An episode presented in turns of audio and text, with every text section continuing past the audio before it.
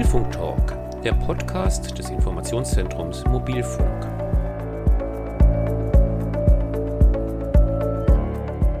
Forschung, Technik, Nutzen, Anwendungen, Verbraucherschutz und Sicherheit. Wir informieren sachlich und wissenschaftsbasiert über Mobilfunk, jetzt auch als Podcast.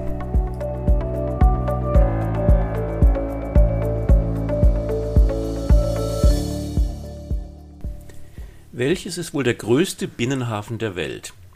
Wer sich mit diesem Thema noch nicht befasst hat, dürfte ihn wohl nicht gerade in Duisburg vermuten. Aber mit mehr als vier Millionen umgeschlagenen Containern pro Jahr trägt der Duisburger Hafen nach eigenen Angaben diese Krone. Der größte Teil des Güterumschlags dort wird von sogenannten Containerportalkränen erledigt und die sollen mit Hilfe von 5G in Zukunft teilautomatisiert gesteuert werden. Zielsetzung ist Kapazität, Geschwindigkeit und Zuverlässigkeit zu optimieren und nicht zuletzt die Kranführer zu entlasten. Das sind die Ziele des Forschungsprojekts 5G Smart Lockport.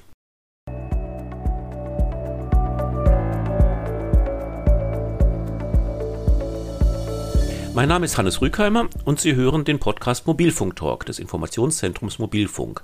Unser Gesprächspartner heute ist Felix Musolf, Projektleiter bei Duisport für das 5G Smart Lockport Projekt. Mit ihm wollen wir heute ein bisschen tiefer eintauchen in die Welt von Containern, Portalkränen und trimodalen Drehscheiben. Hallo, Herr Musolf. Hallo. Ja, warum arbeitet denn ein Hafen wie der Duisburger Hafen überhaupt an so einem Digitalisierungsprojekt?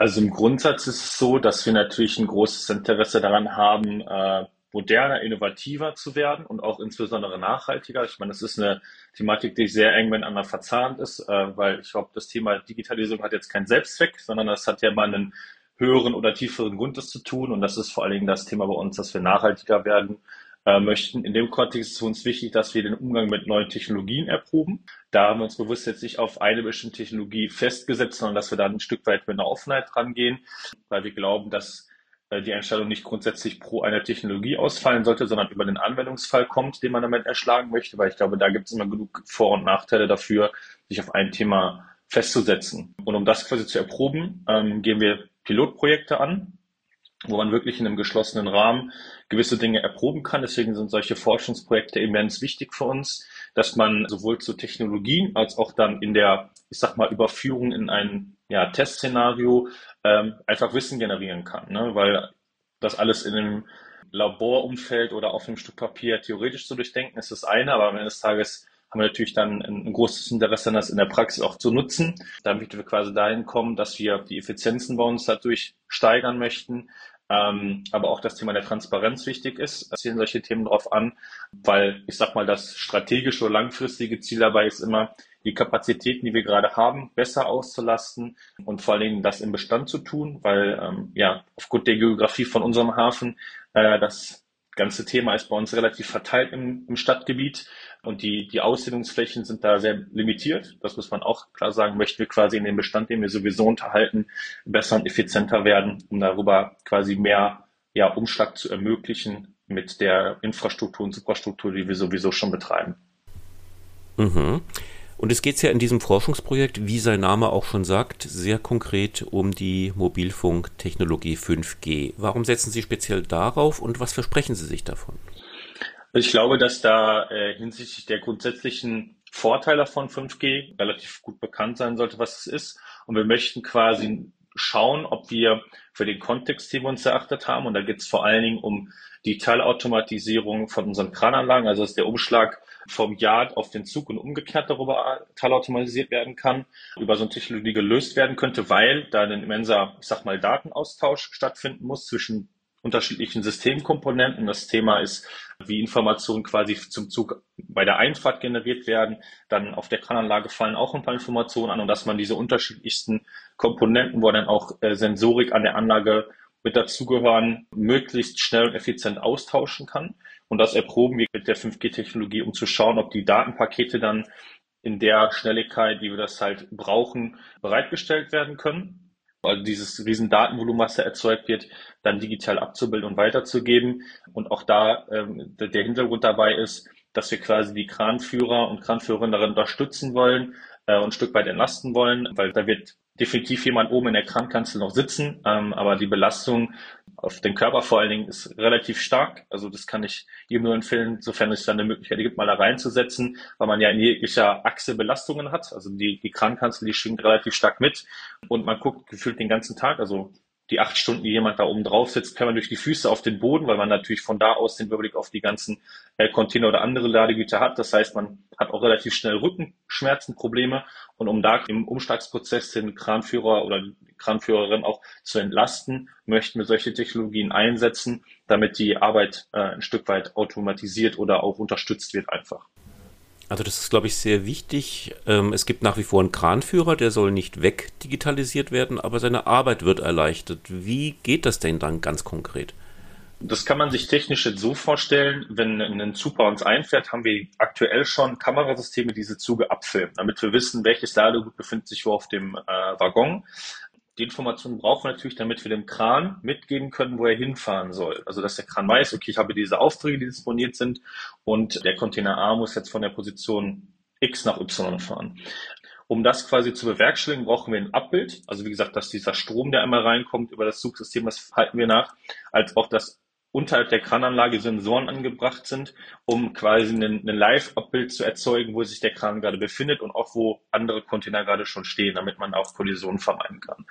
Dazwischen gibt es eine Komponente, die quasi diese Koordinaten, weil ich sag mal, jedes System arbeitet da mit einer etwas anderen Referenz, es eine zentrale Anlaufstelle gibt, die sagt, okay, ich wandle das jetzt gerade in eine GPS oder eine GNSS-Koordinate um, damit der Kran am Ende des Tages weiß, von wo nach wo er fahren muss.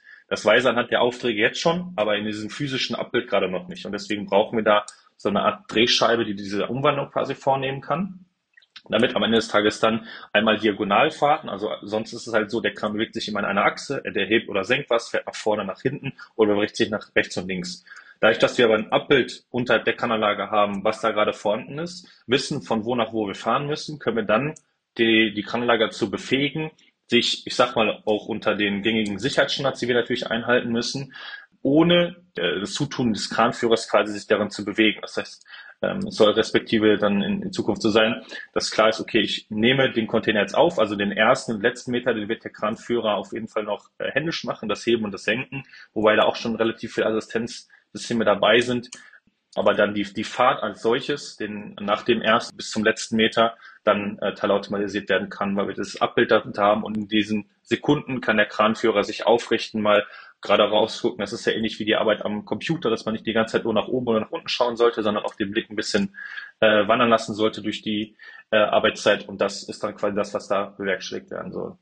Jetzt haben Sie ja auch schon erwähnt, das Ganze ist noch ein Forschungsprojekt. Ich habe mich mal auf der zugehörigen Webseite umgeschaut. Konsortialführer ist die Universität Duisburg-Essen. Sie als Duisburger Hafen AG sind Projektpartner, ebenso die Startport GmbH, T-Systems und die Polo Know-how Industrie Engineering GmbH. Als assoziierter Partner beteiligt sich auch noch die Stadt Duisburg. Welche Rolle spielt denn da insbesondere die wissenschaftliche Begleitung? Genau, aus der Wissenschaft ist die Universität Duisburg-Essen mit dabei. Das ist der, der Lehrstuhl quasi für alles, was mit diesen Netzwerkkomponenten zu tun hat. Das heißt, die haben einen starken Fokus darauf, diese unterschiedlichen Punkte quasi technisch miteinander zu vernetzen, über 5G, als auch noch ähm, für die Ausfallsicherheit über andere Komponenten. Das heißt, die haben einen sehr starken Fokus auf das ganze Thema Netzwerk und wie wir Daten von A nach B bekommen. Funktion des Hafens ist ja den Transport von Gütern auf dem Wasser dann auf die Schiene und auf die Straße weiter zu ermöglichen. Ähm, Gibt es für diese, Sie nennen das trimodale Drehscheibe, nochmal spezielle Aufgabenstellungen, die auch in das Projekt dann einfließen? Die gibt es auf jeden Fall auch. Das eine Thema ähm, ist natürlich den reibungslosen Prozess dahinter zu ermöglichen. Wichtig dabei ist zu verstehen, dass wir als Hafenbetreiber Gesellschafter der Umschlagsbetriebe sind, aber das nicht alleinig tun. Da sind in der Regel noch andere Gesellschafter mit bei, äh, sodass da alle ähm, auch in einem gewissen Konkurrenzverhältnis zueinander stehen. Aber ich sag mal, global betrachtet ist es für uns natürlich wichtig, dass die Abwicklung reibungslos funktioniert. Das heißt, ich bin darauf angewiesen, im besten Fall so viel Informationen wie, wie möglich und nötig im Vorfeld zu erhalten und das immer sequenziell weiterzugeben, damit die anderen damit arbeiten können. Ähm, kann man sich, glaube ich, relativ gut vorstellen. Es hat, glaube ich, keiner aus wirtschaftlicher Sicht den Interesse daran, eine Schicht zu bestellen, beispielsweise am Wochenende, wenn ein Schiff jetzt doch nicht kommt. Das ist dann ineffizient und deswegen wollen wir quasi die, die Technologien dafür nutzen, einmal den Abwicklungsprozess reibungsloser hinzubekommen, als natürlich auch die Transparenz über die Verkehrsträger hinweg äh, herzustellen, weil es dafür benötigt wird. Ansonsten äh, ist natürlich das Thema der, der Komplexität in einem Umschlagsbetrieb noch, noch relativ wichtig. Das kann man sich, wenn man vor Ort ist, mal äh, anschauen. Es gibt da tatsächlich schon recht große und gravierende Unterschiede im Vergleich zu dem Seehafen. Im Seehafen sind eigentlich alle, ich sag mal, Abfertigungsschritte in Sequenzen unterteilt. Das heißt, ich habe vorne an der Kaikante einen Kran, den nur das Schiff be- und entledigt. Eventuell bedient ja noch diese kleinen RGVs, die darunter äh, hin und her fahren. Die können ähm, autonom fahren, die können aber auch noch durch Personen besetzt sein, die bringen dann ein Ladegut ins Yard, da gibt's nochmal Krananlagen, die dann quasi diesen, den Stack äh, optimal positionieren und dahinter werden dann Verkehrsträger bedient. Das kann dann beispielsweise wieder ein Zugsystem sein oder auch LKWs. Unsere Krananlage macht das alles gleich. Das heißt, es bedient ein Schiff, das bedient das Yard, was äh, teilweise noch direkt unter dem Kran angebracht ist, das kann Züge bedienen, LKWs auch. Und teilweise werden die Reachdecker, wenn die in unserem Umschlagsbetrieb Container noch von A nach B fahren, auch noch bedient. Das heißt, ich habe eine viel, viel größere Konzentration an einer Krananlage als an einem Seehafen. Und das macht das Thema der Automatisierung ja deutlich herausfordernder, äh, insbesondere weil die Umschlagsbetriebe auch durch Lkw-Fahrer beispielsweise äh, benutzt werden können. Das bedeutet, wir haben jetzt da keine, ich sag mal, Entkopplung von Personen. Das kennt man ja auch, dass teilweise schon Terminals vollkommen autonom äh, funktionieren oder auch Teil äh, remote, dass äh, in einem Seehafen es dann irgendwie nur noch eine zentrale Anlaufstelle gibt, von wo aus sich Kranführer auf eine Anlage aufschalten aus dem Büro und von da aus das Schiff bedienen und dann, weiß ich nicht, eine Stunde später auf einen anderen äh, Kran sich aufschalten. Bei uns bewegen sich auf jeden Fall auch viele Personen im, im Umschlagsbetrieb selber. Und genau, die, die Faktoren machen es halt äh, schon herausfordernd, da äh, das Thema der, äh, der Automatisierung anzugehen. Also aus technischer Sicht gibt es mit Sicherheit genügend Komponenten, die man richtig zusammenfügen kann, aber am Ende des Tages muss das natürlich auch die Realität abbilden. Und da gibt es noch immens viele Player, die sich halt in diesem Feld tümmeln, die, die viele Schnittstellen dahin haben und das macht das Thema äh, ja ein Stück weit komplex.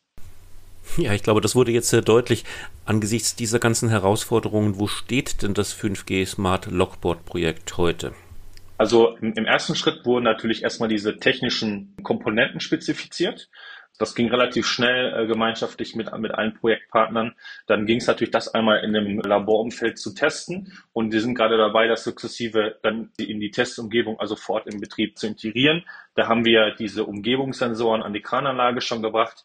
Wir sind jetzt gerade dabei, diese OCA-Gates, wo die Zugsysteme ähm, durchfahren, technisch nochmal umzubauen, damit das auch, ich sag mal, die Kriterien oder die, die Anforderungen, die wir da haben, erfüllen so dass wir da gerade in der Phase sind, dass wir viele der äh, Komponenten installiert, respektive in den äh, Betrieb übernehmen und im, im Hintergrund quasi diese technische äh, Komponente zur Weitergabe der Informationen aufsetzen. Auch da haben wir mit allen, die, die an diesen operativen Dingen beteiligt sind, das einmal spezifiziert, dass man die Kriterien quasi einmal auffällt, was muss dieses technische Produkt, diese Plattform, was muss das eigentlich liefern, äh, welche Informationen fließen da rein, wo müssen Informationen hin. Das haben wir einmal zusammengetragen, was recht aufwendig gewesen ist. Und jetzt geht es quasi darum, das in Module zu unterteilen und das dann sukzessive zu entwickeln und dann auch in den äh, Realbetrieb mal zu überführen, um dann da mal wirklich ähm, das testeshalber laufen zu lassen.